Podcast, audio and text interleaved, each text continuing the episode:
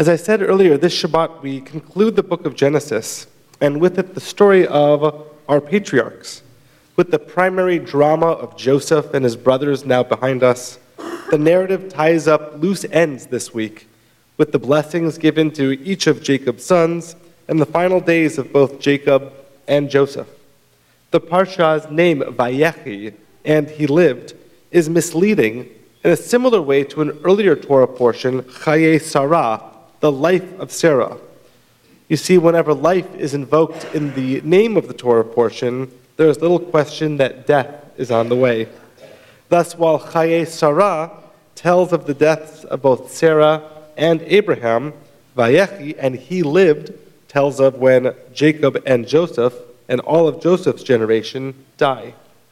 Genesis concludes with the Israelites dwelling in Egypt, and next week, again, Exodus will open and a new Pharaoh will arise who does not know Joseph.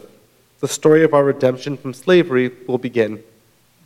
Tonight, I'd like to focus on the opening encounter of this week's Torah portion. Joseph is told that his father, Jacob, is ill. He takes his own sons, Manasseh and Ephraim, to see their grandfather. On his deathbed, Jacob makes a surprising declaration. He says, Now your two sons, who were born to you in the land of Egypt, before I came to you in Egypt, shall be mine.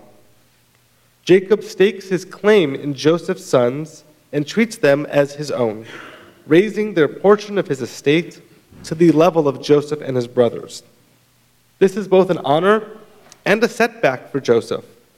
On one hand, his sons will enjoy a much larger inheritance and level of status than originally projected.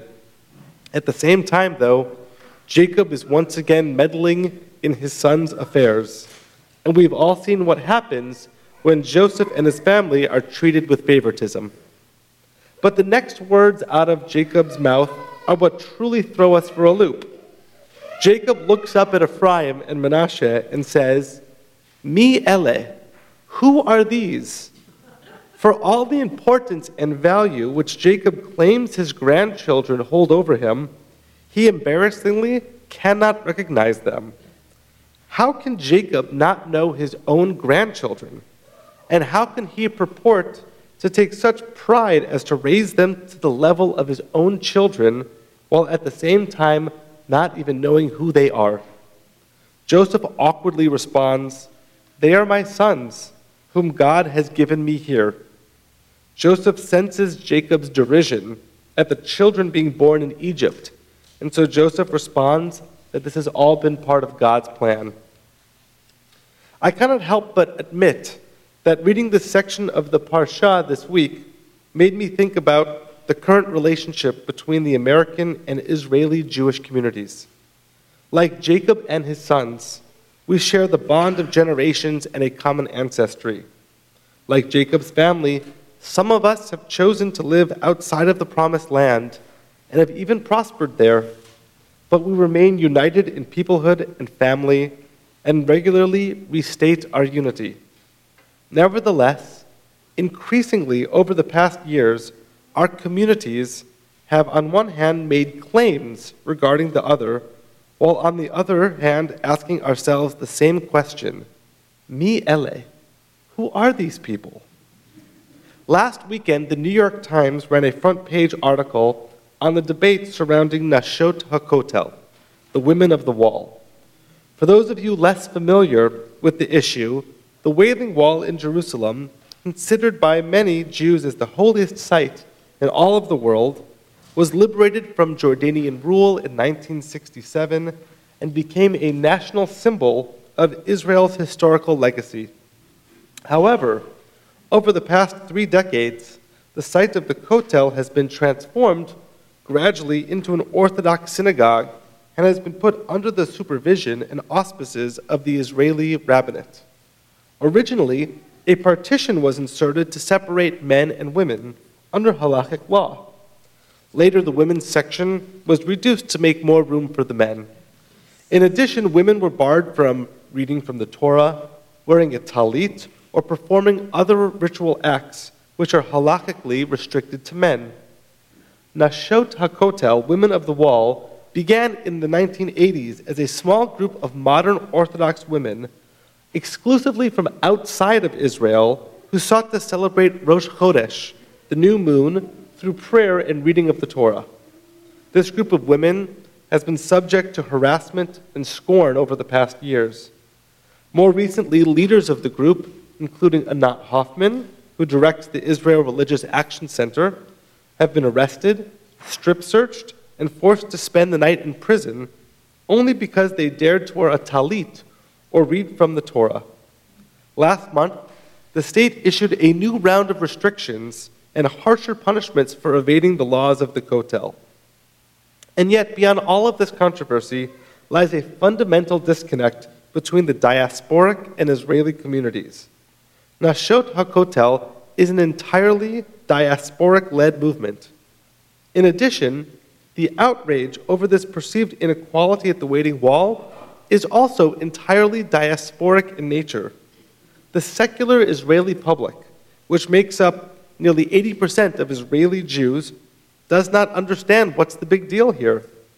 They look at us American, British, and French Jews and ask themselves, Mi ele, who are these people? Who are they and why are they so riled up about what happens at the Wailing Wall? For the average Israeli, the Kotel is treated the way we Hawaiians, where I grew up, treat Pearl Harbor, or how I surmise most of you local San Franciscans treat Alcatraz a tourist trap and an elementary school stop. For the average Israeli, it matters little what a group of Orthodox Jews do at the Wailing Wall. After, after all, they're the ones that go there all the time. So, what does it matter if they want to follow more stringent Orthodox restrictions? Meanwhile, we diasporic Jews ask the same question of our Israeli brethren Mi ele, who are they? Who are these people who call themselves Jews and yet would follow such discriminating and unequal policies? Who are these people who ask women to sit at the back of the bus in religious neighborhoods, who refuse to recognize or publicly fund progressive congregations? And we wonder, just like Joseph, how can they stake a claim over us when they don't even know us? How can they ask for our undying political and economic support without any knowledge or consideration of our feelings in the matter? Our Israeli brethren look back at us with the same questions Who are these Americans who sit comfortably thousands of miles from danger while we are assailed from all sides, who don't need to send their children into military service, who come here and fly to Israel once in a while to celebrate the holidays? and then go home. Who are they to ask us, to challenge us on our policies?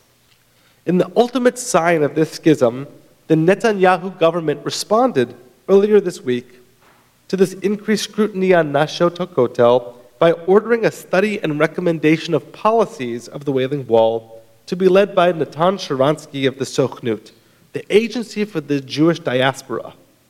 That is the Israeli government is claiming that the Wailing Wall issue is entirely a foreign relations issue and an issue of the Jewish diaspora. There is no national interest in what happens between women at Wailing Wall. While the issue of the Wailing Wall resonates most strongly in this parsha of Mi'ele, this is far from the only issue in which Israel and the diasporic communities fail to see eye to eye. Take, for another example, the complete befuddlement by the Israeli population over American Jewish support for the Democratic Party, and specifically in re electing Barack Obama. In Israel, Obama is often portrayed as a sympathizer to Hamas and Hezbollah who is intent on selling out Israel for foreign interests. Israeli polls taken even in late October demonstrated a landslide victory for Romney had the Israeli population had their say. And yet, Jewish support for Obama and Democratic Party have hardly waned.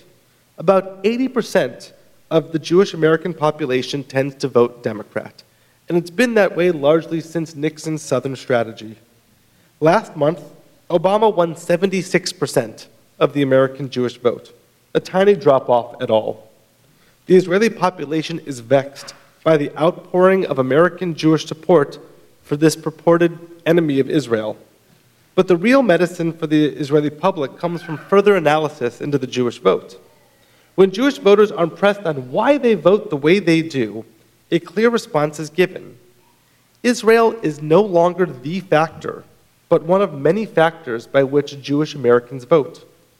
Moreover, Israel isn't even a primary factor, most often surpassed by jobs and the economy, social issues, and the environment. Israel is most often listed as fourth by American Jews. To this, Israeli political commentators have been asking the same question over and over again for the past month. Mi ele. Who are these people who don't value Israel above these other competing factors? How can we claim to be of one people when we clearly fail to value our connection above all other issues? The widening chasm between the American and Israeli Jewish communities is not new. Just like Jacob's sons, these brethren communities have been growing apart for years. The American Jewish community clearly states its support for a two state solution, and yet Israel responded most recently by announcing new housing starts in key neighborhoods of East Jerusalem in which the Palestinians hope to live. The American Jews speak longingly and hopefully of a peace process while in Israel, and I'll put it bluntly here, the peace process is dead. Next month, Israelis will go to the polls to elect a new Knesset and a new prime minister. And yet, even the leftist Avodah party has completely eschewed a peace platform. The two communities ask the question anew Mi ele, who are they? Various commentators seek to explain how Jacob cannot recognize his own grandchildren, of whom he professes such deep love and connection. Some argue that, like his father Jacob, like his father Isaac, Jacob has lost his eyesight and can no longer see them. Others argue that as they were raised in Egypt, Manasseh and Ephraim have assimilated and look and dress like Egyptians. In these two answers, we find two ends of the spectrum we can hope that neither side has really changed and that it is merely our eyesight from time to time that fails us. That if we rub our eyes again, that it'll seem as though all is the same. Or we can come to grips with the fact that as we have lived further apart and grown apart, we have changed and are, to some degree, no longer the people that we once knew. According to Midrash, Ephraim and Manasseh assuaged Jacob of his fears by whispering to him, Shema Yisrael Adonai Eloheinu Adonai Echad. By quoting this foundational code of Judaism, the brothers affirm that their differences are only skin deep. In the end, we Israeli and American Jews do share a common connection and sense of peoplehood.